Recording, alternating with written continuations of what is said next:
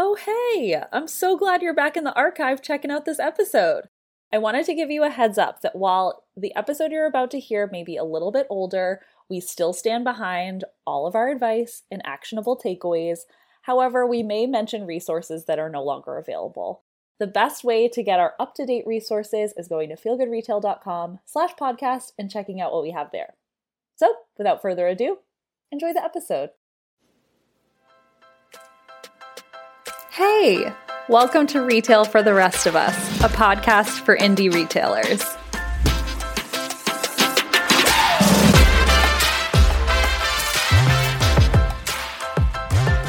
Hey everyone, welcome to Retail for the Rest of Us. Welcome back. Happy to have you here. Happy to be chatting with you. If I sound like I'm whispering, I might just be doing that. I am recording this podcast a little bit later than usual in my day because there is a new member of the Feel Good Retail team. And that member is my new puppy. His name is Flapjack. He is the cutest angel on planet Earth, but I am truly terrified to wake him up because he's a puppy and it's hard to get them to calm down. So I am recording this pod from my couch, not my usual flow, not my usual time. And that kind of feels really appropriate because today's episode is closing out our series about being resourced and examining some of the ways that resource plays a part in retail, especially indie retailers, because when we talk about resources, as I said on the introduction to this season, when we think about that, I think the clearest first thing to pop into our minds is money, right? And that's certainly part of it. I don't want to discount that at all.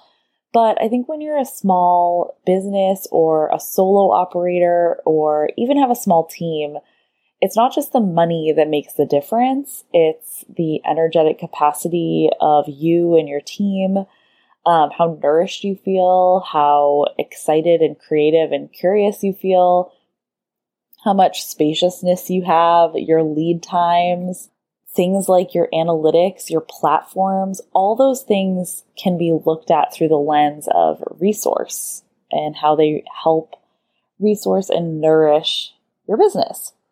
And so this season, or these last few episodes, we have talked about a couple of different angles. We talked about analytics as self care, a topic that I feel deeply passionate about.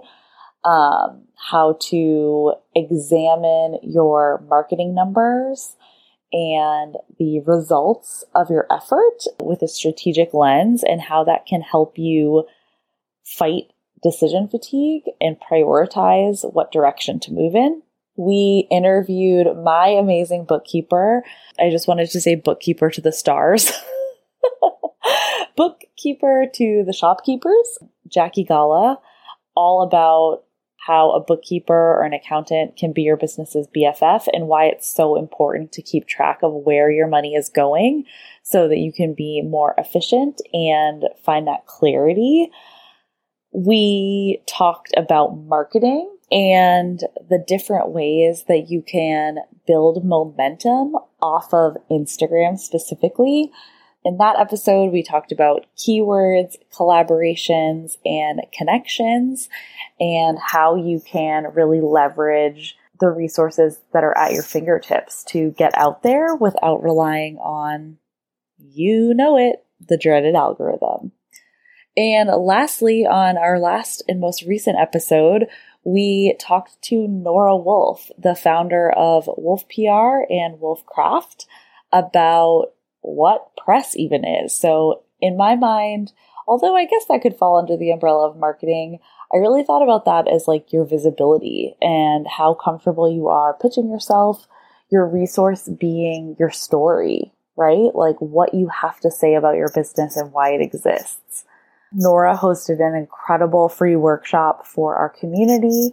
Um, if you were not able to attend, that replay is available inside of the library as part of our seasonal stack for spring.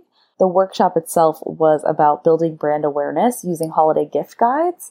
And there was a ton of actionable, clarifying information in that workshop about why gift guides are important, how to sort of like dip your toe in the world of getting comfortable with pitching yourself and your business to publications, and also just preparing your business to be ready to pitch. We talked about things like photography, um, functionality of your website, and Nora answered some really great questions from indie retailers like you. So if you're interested in that replay, along with a bunch of other resources, you can join the library. It is our communal space for indie retailers to get access to resources for $5 a month. And it's an awesome way to support this show and support Feel Good Retail if you get value out of the things we create. So, hope to see you in there. So, this is actually our last episode of the season, quote unquote. We are making some changes to retail for the rest of us that I'm so excited about. Uh, those details are going to come out soon, but just because this is big air quotes, our last episode doesn't mean I'm going to leave you high and dry. In fact, we're going to be back with four mini episodes starting next week, which I'll tell you a little bit more about at the end of this episode. But get pumped. It's going to be great. We're going back to being a weekly show, which I'm very, very thrilled about. Um, thank you to my amazing podcast producer, Amelia, who has really helped me hone my vision for what this show should be and will be and can be, and also has, you know, held space for my creative brain to just kind of like explore. So I hope you've enjoyed this season. I hope that you feel resourced by the resources that we're creating. And I'm really excited to tell you more about that. But today I really want to close out our series about resource. And so, like I said, we've examined quite a bit this season. Um, we've looked at it from a lot of different angles. And with that has meant that I've gotten a ton of questions from you. I've put polls up on Instagram. I've received emails. I've gotten DMs. We have multiple opportunities for people to submit questions. So I wanted to take this kind of last piece and do a little Q&A about some of the things that were coming up repeatedly through this series um, not just because we were talking about resource, but just what is happening in the world of small business and this like new reality we're living in. And I th- just felt like it was a really good time to touch base and dive into some of the things that are on your mind. So the way I kind of organize this, I'm going to say in advance that most of these questions I am going to paraphrase. When I started organizing my notes for this episode, there were some pretty clear through lines that came through and some repeating themes. And just based on me not wanting this to be a two hour long podcast, I limited it to six questions in three categories. So two questions per each category. And those categories are money, marketing, and mental health. So we're going to talk a little bit about those three areas of resource and answer two questions of each that felt like they were the most frequently asked or that other questions felt connected to that question itself. So I'm really excited to dive in. Before we do that, I just want to remind you again that this season, one of the things we created for you is a quiz about where to start when you're building your sustainable sales strategy. So when we think about resource and we think about using resource, we want to make sure that there's like an equitable give and take or that the relationship between our resource and what we need that resource to create, we want to make sure that at some point there's an equilibrium. And so that's where the idea of a sustainable sales strategy comes in, where there's something that you're doing that is constantly and consistently fueling your business, refilling that cup, right?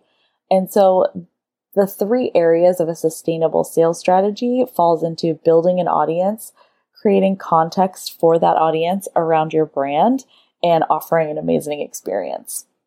Kind of what retail is, right? All of those things combined all of the time. That being said, there are different seasons for different areas of your business to be growing and thriving and getting the focus. And so if you have been listening to these episodes, or if you're totally new to the show and you're like, I don't know where to start, or you're feeling overwhelmed, this quiz is super quick. I think I was in Typeform earlier. I think it says it takes like two minutes to fill out. Super easy, just like multiple choice questions. Um, and we will give you suggestions on which of those three areas to start, as well as 11 ideas of how to get going, right? How to like take that area and really run with it. And so I've loved it. We've had dozens and dozens of people take this quiz. Everyone has had really interesting things to say. I've seen some really cool projects like giveaways, some interesting collaborations, um, some cool opportunities to be like hosting community events that grew their reach, just all sorts of things that like aren't on Instagram um, and that actually give you a feeling of control, right?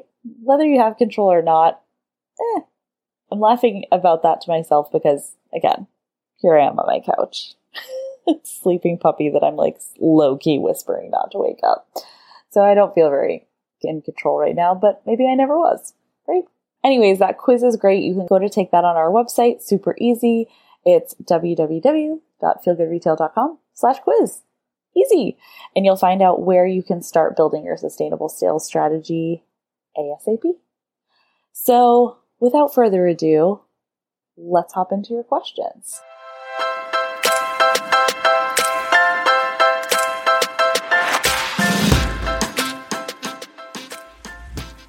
Okay, so let's start with the most obvious resource money, right? Money, money, money. Money rules everything around me. More money, more problems. So, question number one, and this is a hot topic uh, based on the season that we've been in the last few months. If you're listening to this in the future, hello. But this episode is being recorded like mid May of 2022. And so there has been a lot going on in the world of Etsy. So, Etsy, for those of you who are unfamiliar somehow, is basically a handmade marketplace or a marketplace that's online. It's not entirely handmade anymore. It started handmade and vintage.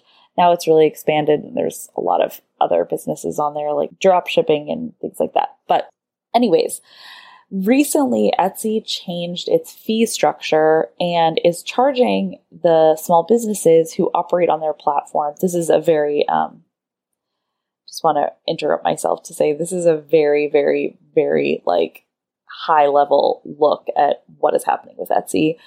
I don't want to get too too into the specifics of reporting or things like that, but I just want to give you context around this question.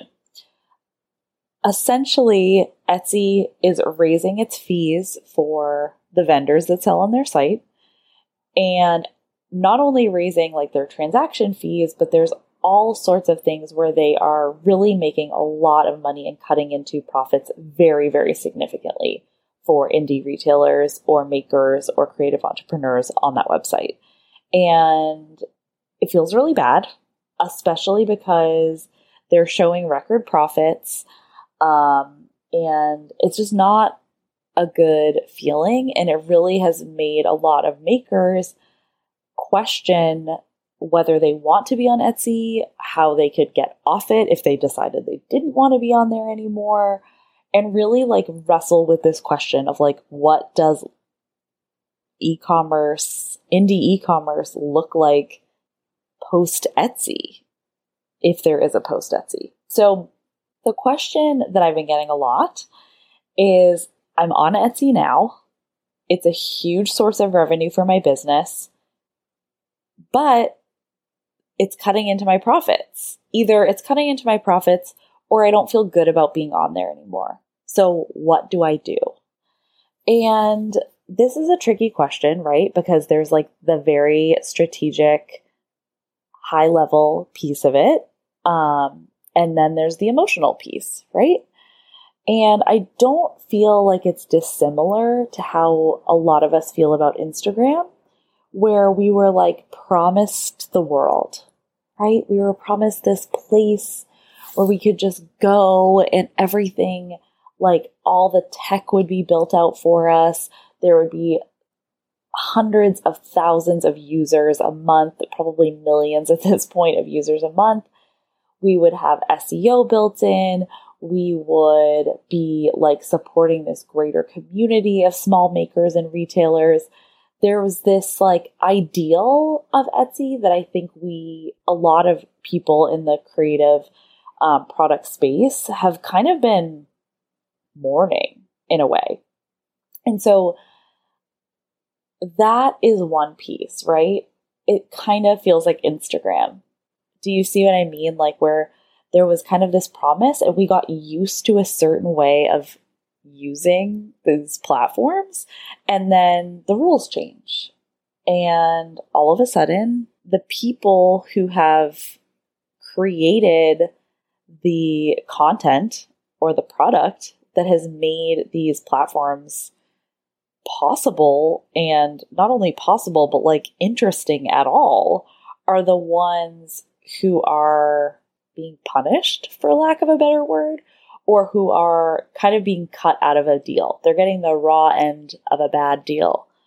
So that just feels bad. Let's be frank. That just feels bad. And it's really hard to discount the weight that that puts on retailers and makers. When you've gotten used to running your business a certain way, pivoting feels really uncomfortable. Change is really uncomfortable. And I think that all of us, whether you're a business owner or not, have been asked many, many times to change and pivot over especially the last few years. And so having that happen again, especially when it comes to like the way that your business makes money, is really scary. And so I've talked to a lot of people, dozens of people who are currently on Etsy or who use Etsy at least in some capacity for their business. And my gut is to move, right? get your own website, set up a Shopify site, get to a platform where you own your data, you know clearly what the transaction fees are, you understand what's going on, and you can start building your own traffic and your own audience. It doesn't necessarily mean that you need to pull the plug on Etsy like tomorrow, because that might be really scary too. Because there's like two pieces, right? There's there's not it's not as black and white as I think I wish it was, right? Because Etsy innately has a lot of traffic, right? If you're looking for a handmade gift, I know for me personally, Etsy is like one of the first places I go, or if I'm looking for something for my home, or if I'm looking for something specific, like they have incredible search capability. There's so many users on there. You can get reviews. It's a trusted like payment platform. There's all sorts of things about Etsy that do make it a valuable platform. However, there's also a lot of things that don't because I, at least for me personally, I like to know where my money is going, especially my money in my business. And I want to be able to kind of like direct the strategy. So let's say I know this is something that people talk about with Etsy all the time is that like occasionally they will offer a free shipping situation or they'll like ask you to discount something or ask you to offer free shipping to get more sales. That's coming out of your pocket and it's also like continuing to like put money into Etsy's pocket, right? Like there just feels like feels like a bad love triangle. And so my advice is just not necessarily to pull the plug completely because your business might be in the position where right now what's most effective for your sustainable sales strategy is to build awareness around your brand. And to build awareness around your brand and around your product, having those kind of like built in eyeballs to be able to build a platform, build a profile on a platform that already has traffic is smoother and maybe like a lower lift energetically time wise creatively if you're not someone who like likes tech it's very straightforward. So that could be really valuable.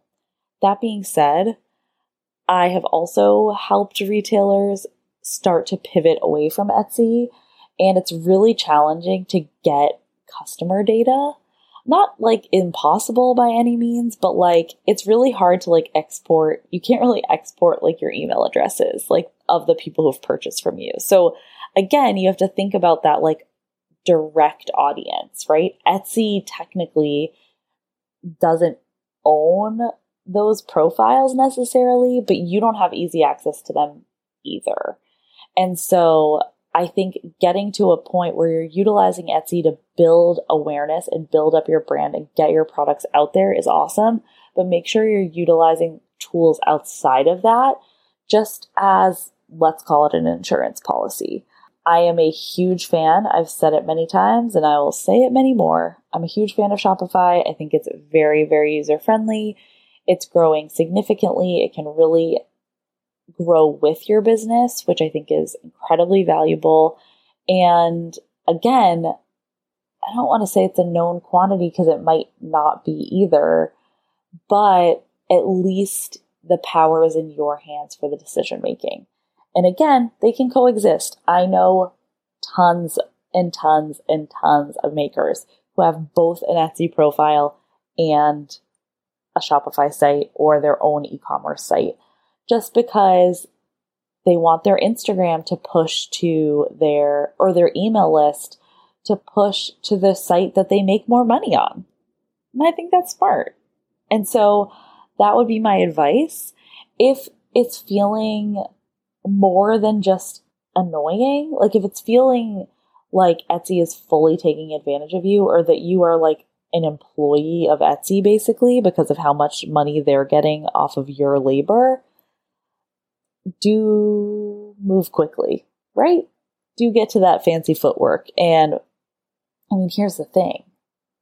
If you're only making after, you know, the cost of goods to actually make the product that you're selling, plus all of the fees, if you're really only making like a 20 or 30% margin, if you moved to your own website, like a Shopify, and we're making a 50% margin, you wouldn't have to make many more sales to be making this, to be taking home the same amount of money.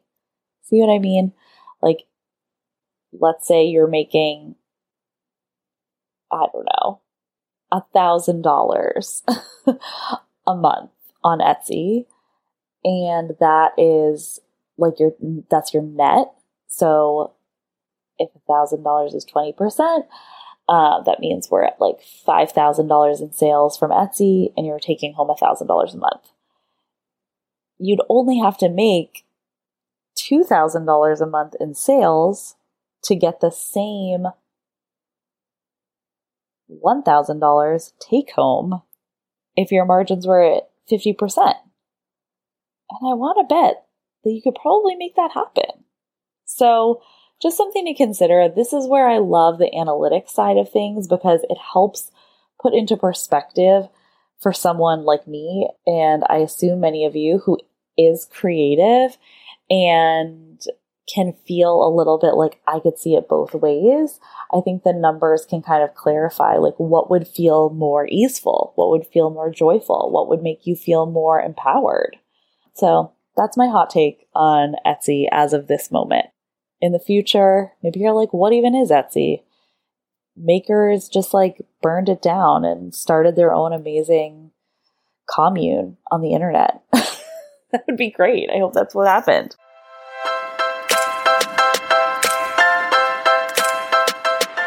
The second question that we have about money this is a juicy one. I'm going to try to be quick.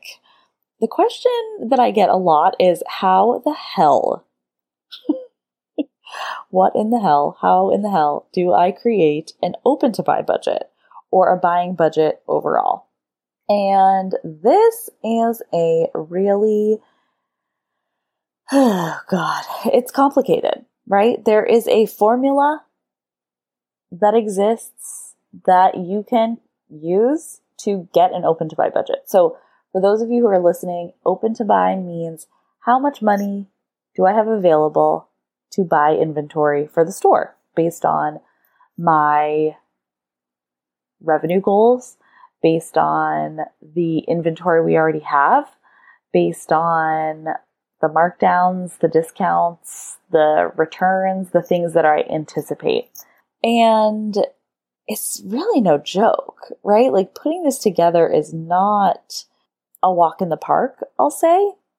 So, an open to buy is essentially like the difference between how much inventory you need versus how much inventory you have, right? So, everyone knows that if you have a sales goal of $20,000 this month and you only have $15,000 worth of inventory, it's going to be really hard to hit that goal, right? Can't sell what you don't have.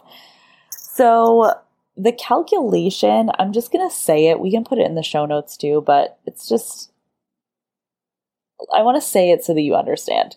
So, it's your planned sales, your sales goal, plus your anticipated markdowns, plus your anticipated end of month inventory, minus your planned beginning of the month inventory, right? So basically, how much do you think you're going to sell? Are there going to be any markdowns or discounts or anything like that? And then really like how much inventory is there, right? And how much inventory is there left at the end of the month? So there are formulas out there However, I think the reason this question always comes up is because like they don't always feel totally right. you know, like this calculation, there's a lot that this doesn't take into consideration, like how quickly you'd like to grow, if your sales goal is actually realistic, how much money is in your bank account, if you're buying the right kind of inventory, um, what the demand is for certain product. Like there's a lot that calculations and formulas just don't can't take into account, right? It's not an algorithm, it's just a math equation. And so it can helpful can be helpful to calculate like an open to buy for rolling orders or restocks. It can also be really useful to set budgets before you go to like a huge show or on a buying trip or before you're like placing an order with your manufacturer. That being said, I recommend using these kind of formulas as like a tool to learn and sort of like test your own assumptions before you apply it. So this the biggest problem I mean inventory management is one of the biggest problems I think in independent small business, retail business. Because if you don't have enough, you can't sell enough. And if you have too much, you don't have any cash, right? And it's just sitting there and it's wasted money. And odds are, you know, we don't all, we don't have a 100% hit rate, right? Like we, there are some dogs. There are some dogs. Sometimes there's amazing like sleepers, but there are also some things that you're like, I thought that was going to be really cool and it actually sucks. Nobody wants it. and so some of these formulas, it's like I've worked on this with clients, the number it'll spit out is like ridiculous, right? Like it'll be like, oh, you have $20,000 to spend open to buy this month. And it's like, but look around. Look around your space. Look around your studio, your store, your back office. Do you feel like you have enough product? Does the store look empty? Is there stuff to talk about? Do you have the things that people are asking for. You know, I think that there's like an intuitive piece of the analytics puzzle that is often really, really, I mean, often, that is missed completely by sort of mainstream, you know, kind of like this is how you do retail, right? Because you might not need to spend $20,000. You might need permission to do a $5,000 restock or something, but if there's product that hasn't gotten its spotlight or, you know, that you still feel really excited about or that's seasonally appropriate, like by all means, sell what you got. That being said, I know that it's really important to cash flow and to buying to like know what you're buying and have the permission slip, right? We all want to just get the assignment. And so it's really just a matter of getting comfortable with the idea of looking at how much inventory you have at the beginning of the month, how much inventory you have left at the end of the month, and how much inventory you brought in during the month, right? During the month, eh, how much came and went. And start to notice, even over the first couple of months, what feels like a comfortable level. This is going to change throughout your year. As we all know, there are high, busy seasons and there are low, slow seasons. And so that number changes. The numbers individually of like how much product comes in and how much product goes out are going to change probably pretty drastically. But in terms of what number feels like a comfortable amount of inventory to be converting people, where people are coming in, they're finding something to buy, they're finding a couple of things to buy, and they're buying them. Right? Like that's that's kind of the first test of inventory. And so the two numbers that I actually think are a little bit more helpful are inventory to sales ratio, which are inventory to sales ratio is the relationship between your inventory value and your total sales. So basically, you take your average inventory divided by your net sales, and that is the number that you're going to get. And the number that you're going to get is the amount of dollars in inventory that it takes to make $1 in sales. So this calculation is actually, I think, really amazing at giving you a sense of how effective you're being with your buying dollars and with your floor or storage space. So the lower the inventory to sales ratio is, the more efficient you're being. So the longer period of time you look at it, the lower the ratio is going to be. Looking at it month over month can be helpful in terms of planning peaks and valleys throughout the year.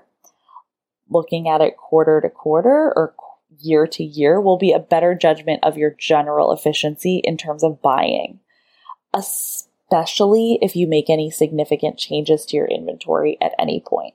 This is a number we look at with clients if they are starting to like lean a little bit heavier into one category or another, or if there's like, you know, a new introduction of a category or something that takes up a lot of floor space, et cetera, et cetera. There's a lot of reasons you'd compare these two things.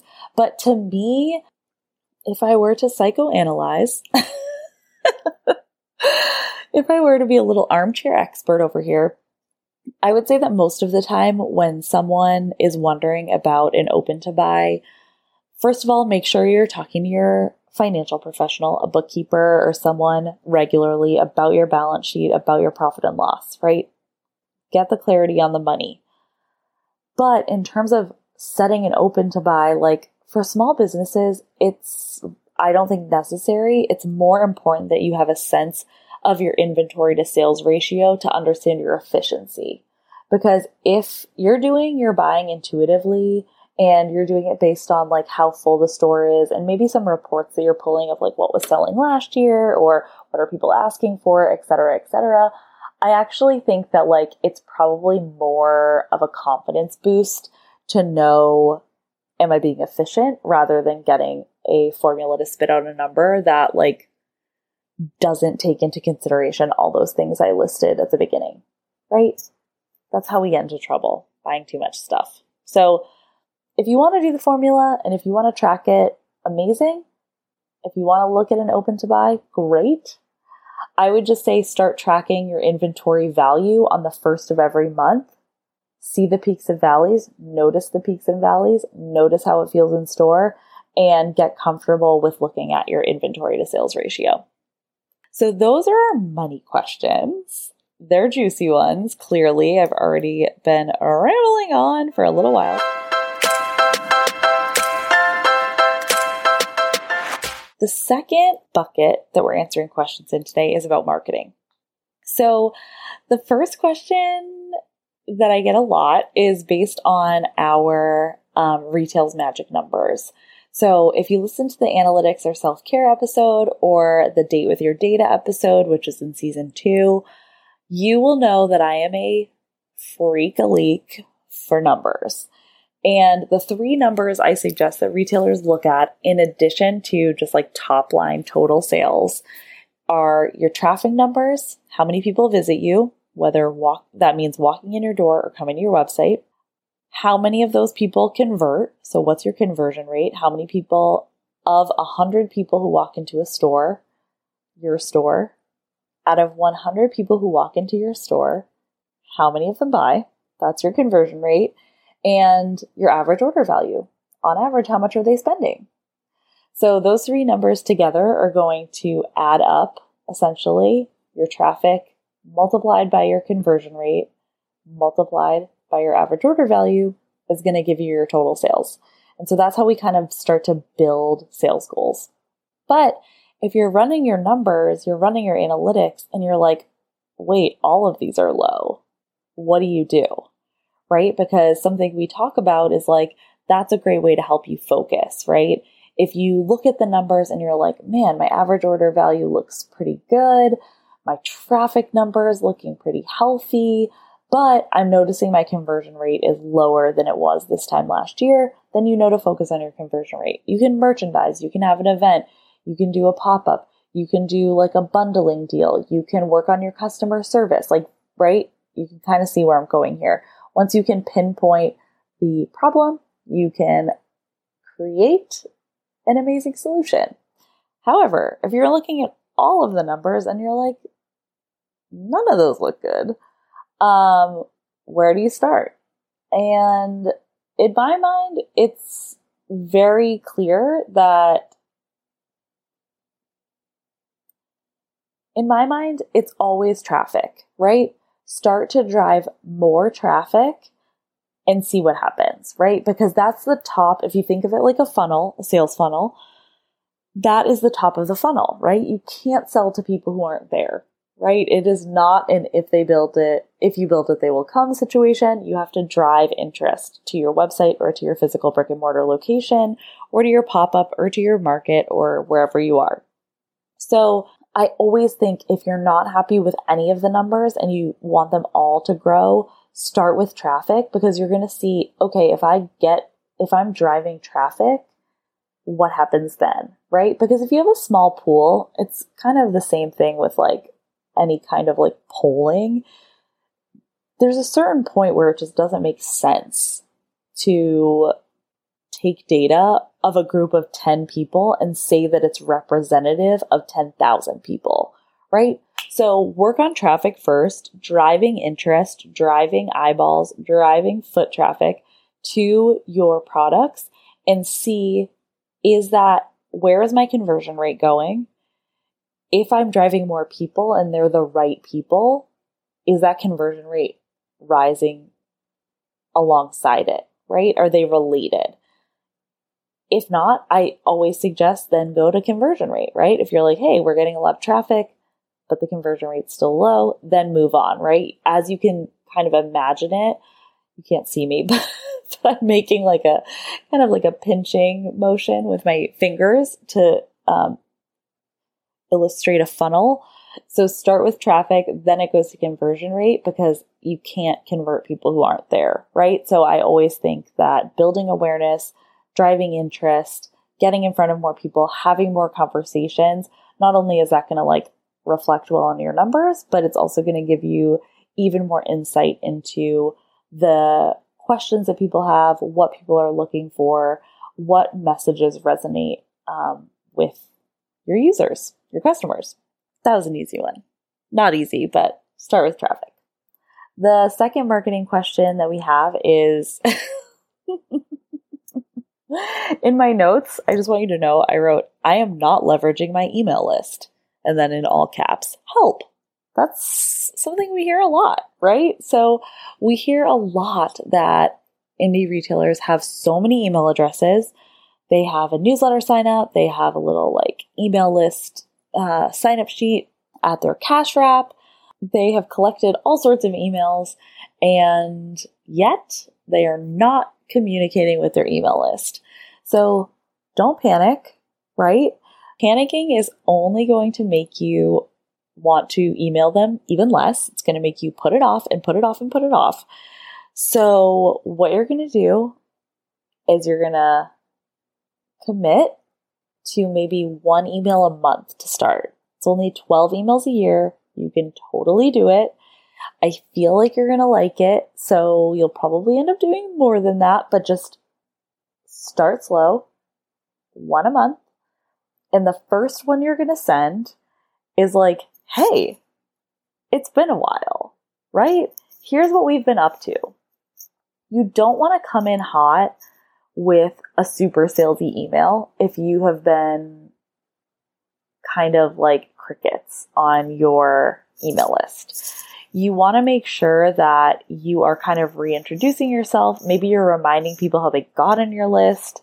Um, maybe you're sending them like a little gift, being like, hey, like, I can't believe I ghosted you. Here's 10% off. We're going to start sending these monthly newsletters just to let you know what we're up to. Like, be a human, right?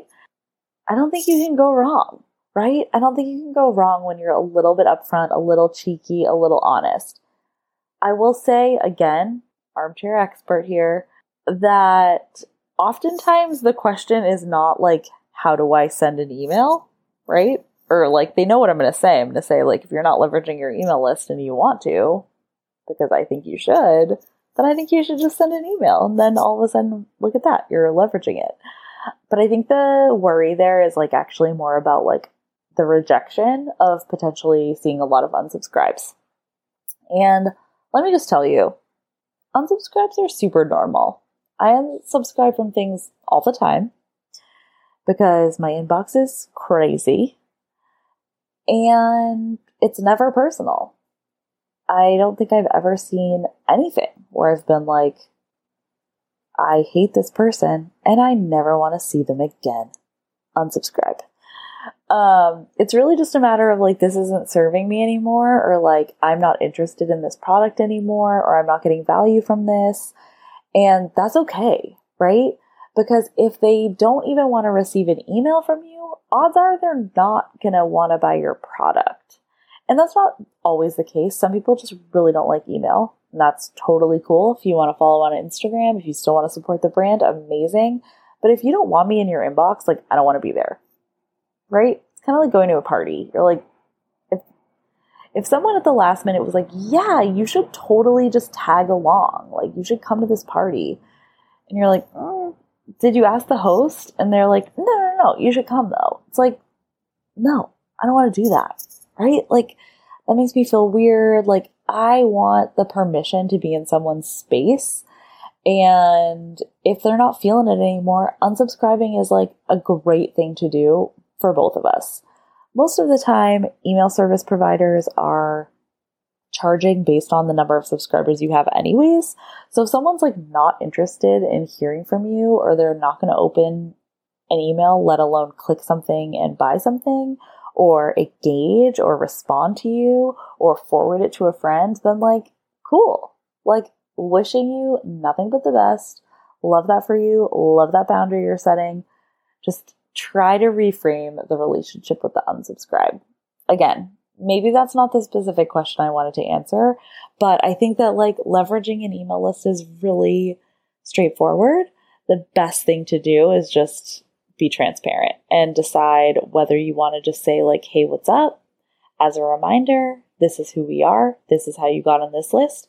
I in our welcome email, we make it very clear what we're about and we put the unsubscribe link like very front and center. Like if that's not what you're about, if you're not into like swear words and pop culture references and anti capitalist beliefs and hating on Jeff Bezos and occasionally like hot takes and tough truths about running a small business, then we're probably not your people. And that's totally okay. I hope you find them, but I don't need I am also reframing my relationship, right? I I am trying to get to a place where I don't feel like I need to please everyone.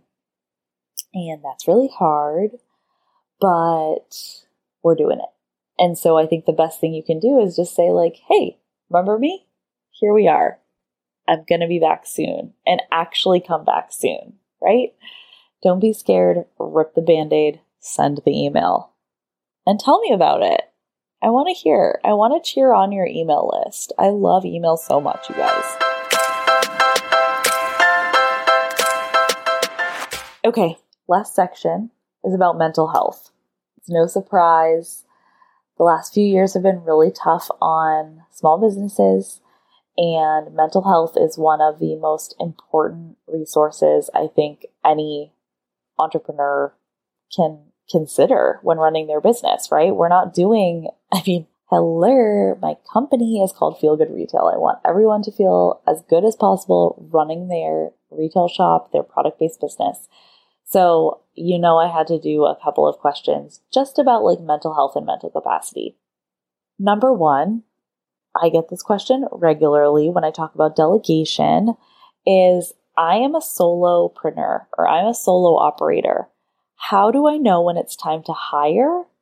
And where am I just being inefficient with my time? Such a good question. So, my personal favorite way to prepare to hire is to notice, start noticing, even if you don't even feel, even if you're not feeling super like burnt out or flat out or overwhelmed, it's probably that's probably the good time to start. Start keeping a list I used to have one on my phone of all the things that you could easily delegate that like don't have to be you, right? And that doesn't mean you're going to hire for all of them, but just start to notice during your week when you're shipping boxes or scheduling meetings or reordering supplies or sweeping the stoop, like start to notice and keep a list of like what are the things that I don't necessarily have to be the one doing. And that doesn't mean you're going to delegate them, but it's possible that you could, right? Because there are certain things that like only you can do at this point, right? You may be able to grow, you may find the perfect hire, you may be able to delegate way more in the future. But there are probably some things like maybe designing product or doing the buying or managing customer relationships or things like that that like really feel critical to you and that also are like inside of your unique expertise. Those are things that you're probably not going to give away, right? So start to make a list of the other things that you could.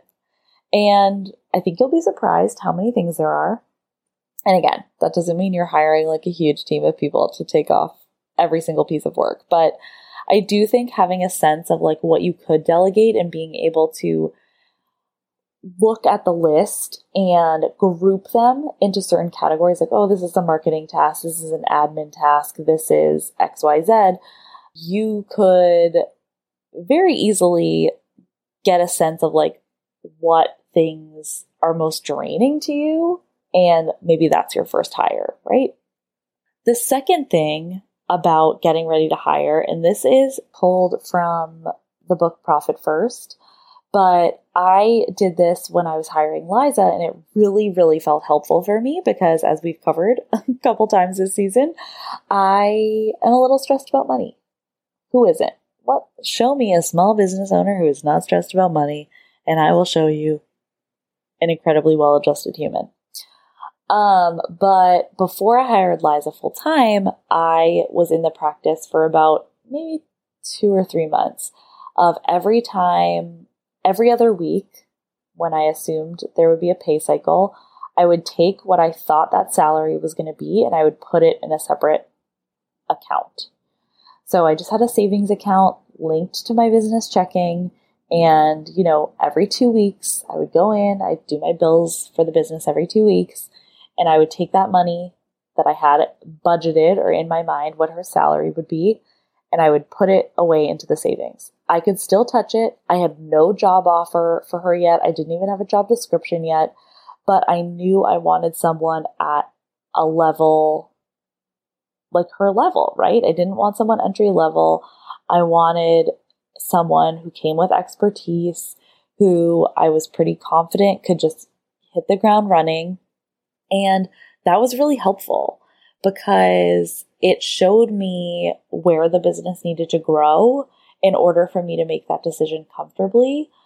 It also showed me that it was possible sooner than I think just thinking about it would have, right? Like I didn't, there was no time in those few weeks or those few months that I thought to myself, like, I don't have the money to put this away. Like I had it, it's just the investment and that's scary.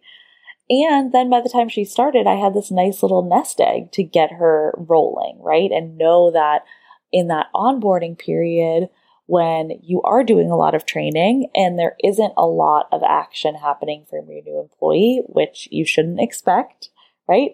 Training is a real thing, onboarding is a real thing. I had that kind of like money squirreled away so it didn't feel like as tight as it could have. So if you're looking to hire, I would highly recommend those things. Starting to make a list of the things you think you could delegate or would be interested in delegating and start putting aside just whatever you're budgeting for that hire for a couple of months. See how it feels. When it comes to being inefficient with your time, I am a big fan of batching and grouping similar activities. So it's not always possible and it definitely doesn't happen for like the full day. But for me, I do my best work personally in the morning. And so I try not to schedule meetings before like 10 or 11 a.m. And I really try to work, try being the keyword here, doesn't always happen. I've been trying to work between like 8 and 10 or 8 and 11 just on like a specific group of tasks. So sometimes that's one task and it's like, hey, you need to outline the podcast or like outline and record the podcast, right? Let's say that's one activity. So sometimes it's that one thing and other times it's like, hey, I've got a bunch of financial stuff I need to do. So I'm just going to do it in these two hours so that I can just be like in financial mode. Because I think that the inefficiency comes from when we try to go from like a creative conversation to a technical conversation to like whatever maybe we have to call like the IRS or something. And then we have to like manage our employee, right? There's like all of these things happening and we're wearing so many hats that sometimes the jumping between different mindsets, I think is what, at least for me, feels really exhausting. So I always try to recommend, I know in the shop, if you're in a physical shop, it's super hard to anticipate what the day is going to be like. And I think that that's why I got in the habit of doing these kind of like chunks of time, almost like before work, quote unquote, or during a time where I was, I knew for a fact it would be very unlikely that someone would, would interrupt me because I would just be able to put my head down for like two hours and really get through like, I'm going to wear my CEO hat or I'm going to wear my like financial hat and I'm going to do all of those things as opposed to like mixing it all together all the time. I don't know if that makes sense, but that's something that really helps me in terms of like where I'm being inefficient. And again, especially as it relates to like, am I burning myself out and I need to delegate or am I just being inefficient? Right? Like, there's a lot of emotion tied up in both of those things right? There's like our need to be productive. There's like just a sense that we know what we're doing. Like inefficiencies always, at least for me, feel like very like a failure to be efficient. And that feels bad. Um, but I also think that like the hiring thing also brings up like a lot of scarcity or fear or uh, confusion, all those things. So it's a it's a really tricky spot to be in. And I sincerely empathize and sympathize with this question because I feel it too. Um, But I would say overall, just like preparing yourself, getting as prepared as possible, being as realistic about like the expectation and the vision as possible before you start interviewing is critical. And I think in terms of like deciding if you really do need even to decide between part time or full time support, it's really helpful to kind of get yourself into a place where you have like a system that works for you, even if it's flexible, right? Like, like I just said, sometimes I take meetings at 10, sometimes I don't take meetings until noon, right? Because it'll depend on the tasks that I'm trying to get done or what mindset I have to be in. And allowing myself the space to like be really focused on not necessarily one task, but one type of task has been just game changing for me. The last question from our mental health section is What should I do when something horrible is happening in the world and I have to market my products? I sympathize with this a lot too. I'm going to try to keep my answer short and sweet because I could certainly talk about this for a long, long, long time. I think it's important to talk with your community about the things that you care about, especially when the rights of your fellow human beings are being taken away. Right now, in May of 2022, we're talking about Roe versus Wade potentially being abolished by the Supreme Court. That's kind of how this question has been coming up for these last few months, but it kind of feels like every season there's another travesty that those of us who are running small businesses are trying to navigate. And it's really challenging because we're human beings who are individually responsible for our businesses. There's not a board meeting. There's not like a chain of command. There's not a protocol or a process. There's just our gut feeling. And when our hearts are broken, it's really hard to show up online and try to sell stuff. It's really hard to show up online. And I don't know that I have an amazing answer for this aside from this is why it's so important to bake your values and your mission and your morals in some ways, your beliefs into the business in whatever way that looks for you. Because I think when your customers or your audience or your community members know you and know what you care about, the need to react to every news cycle becomes less intense. It becomes duller. Not because you care less, but because you don't have to perform your opinion. And maybe that sounds harsh. Maybe it's because I'm recording this late at night and I can't think of a better way to say it, but like, if your customers know what you stand for, then you don't always have to be standing up. You don't always have to be raising your hand. You don't always have to be shouting. You can say what you need to say and you can take action in whatever way feels most in integrity for you and most right for that situation. But you don't always have to be convincing if it's already baked in, if it's baked into and integrated into and woven into the DNA of your business, then the pressure isn't there as much. And I think that without that pressure to show up and perform our feelings about these horrible things that happen in the world and that we do to each other I think without that pressure there, you actually give yourself space to like feel how you feel about it.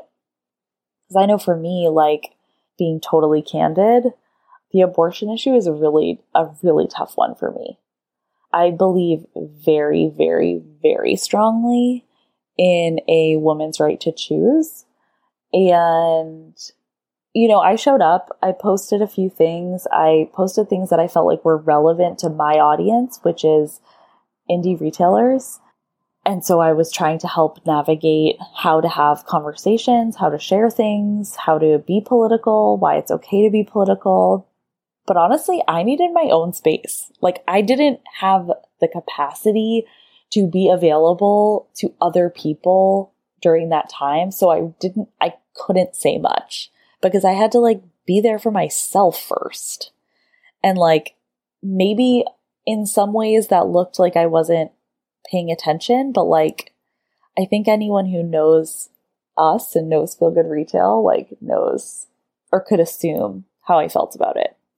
You know, Feel Good Retail is all about freedom and creating freedom for indie retailers and creative entrepreneurs who want a new way of being in business. And I mean, bodily autonomy is like the ultimate and also most basic freedom. So that's hard, right? I didn't want to be on the internet. I didn't want to make reels. I didn't want to talk about retail. I also didn't want to talk about the news. I just didn't want to talk. I needed to hold space for myself first. And that's okay too. But I think that I was, I didn't feel as panicked because I feel like I've made my values pretty clear. So that's just a personal anecdote, but I hope that that helps for anyone who feels like they are in this constant reaction because I hate to say it, but I just don't think that like the news is going to get better. I think we're in a really troubling place. And I think that there's always going to be something that is infuriating and upsetting and fills us with rage and confuses us and breaks our hearts. Maybe not always, maybe not consistently, but they come and they go. And I think that having to react and respond and perform and show up super hyper specifically to each individual instance will be necessary sometimes, but is also going to put you in a position where the line gets blurry. And I think it's just important to just be loud and proud and clear about the things that your business stands for because again then it's then it's there. There's no denying it and there's no question right? There's no like oh i should check their story to see if they spoke out about xyz right? It's just like oh i think that i know how they feel. That's my two cents my 10 cents if you will. So, because I don't want to leave you on that heavy note, especially considering it was the mental health question section, I want to answer another question, one last bonus that I feel like I get a lot and that is going to lead us into our mini series that's coming for the month of June. So, that question is What is your number one tip for indie retailers who are looking to grow? What do you think? What do you think I'm going to say? You're probably like, Klaviyo. Yes, I love Klaviyo and I love email and I will never shut up about it. But I want to zoom even further out than that. And I want to talk about building community. I want to talk about how you go from someone who is brand new to your business, never heard of you before, doesn't follow you on Instagram. Maybe their friend recommended them to you. Maybe they found you like at a market or another vendor or something, you get an introduction. How do you win them over? How do you fall in love with your customers? And how do you get them to fall in love with you?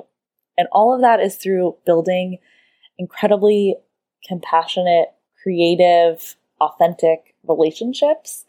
And I think that there's a very structured way to do that so that you don't have to do it one by one by one.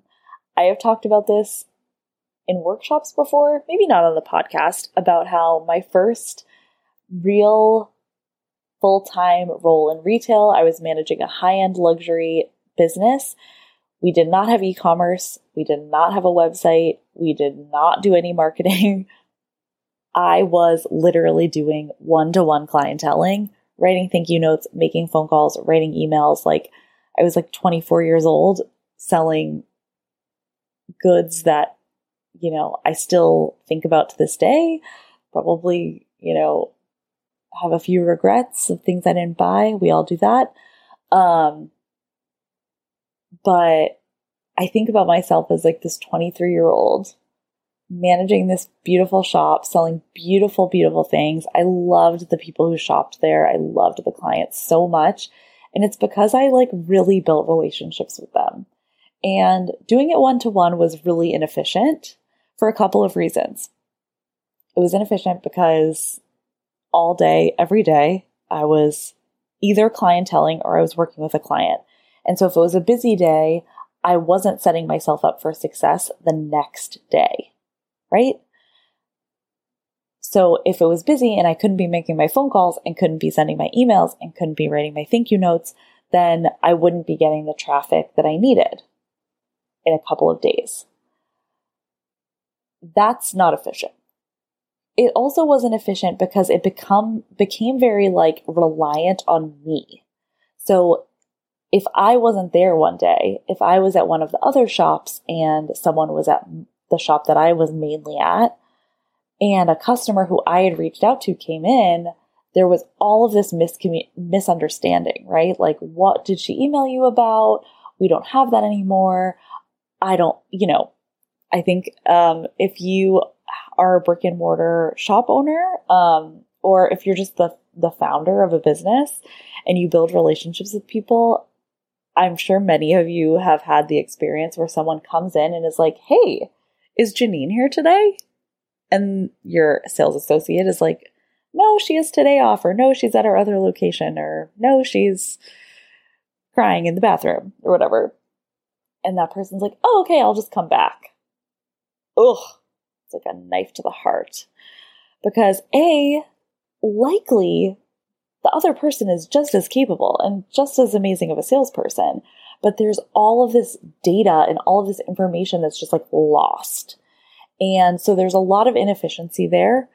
And I, what got me really excited about retail was the fact that it was like sales, sales, which I love because I'm like a little bit competitive and I like, I just like it. I love product. I love connecting people with the products that they are excited about. Um, and also I really like talking to people. Even though I would consider myself an introvert, I really do like being in service.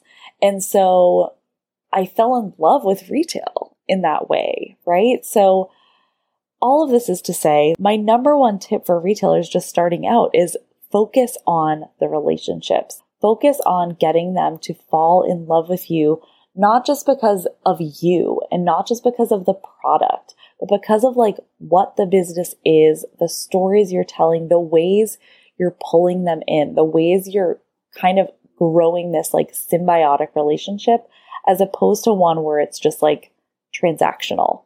And so for the weeks in June, we're going to be talking about the four stages of building a community, especially in retail, and some of the tips and tricks that I have for each stage. I am so excited. This is like definitely something I've been wanting to do for a long time. And it's also going to lead into something else that is very, very, very exciting. But if you want to hear about that, you're going to have to tune in next week for the first episode of our series on community building for retailers. Until then, cheers to feeling good. Thanks for being here. I love you so much. Retail for the Rest of Us is a podcast by Feel Good Retail. If you'd like to learn more about how we can help you scale and grow your shop in a way that, well, feels good, you can visit us at feelgoodretail.com. The show is produced by Softer Sound Studio, and if you'd like to support our independently run, woman powered podcast, you can leave us a five star review, take a screenshot, share it to social media, tell your shop BFFs, or join our retail resource library, a communal space for indie retailers to access resources and tools that will support their shops. For just $5 a month, you can not only support the show, but get access to an archive of our most popular resources and exclusive seasonal content. We'd love to see you in there. In the meantime, thanks for listening. Cheers to feeling good.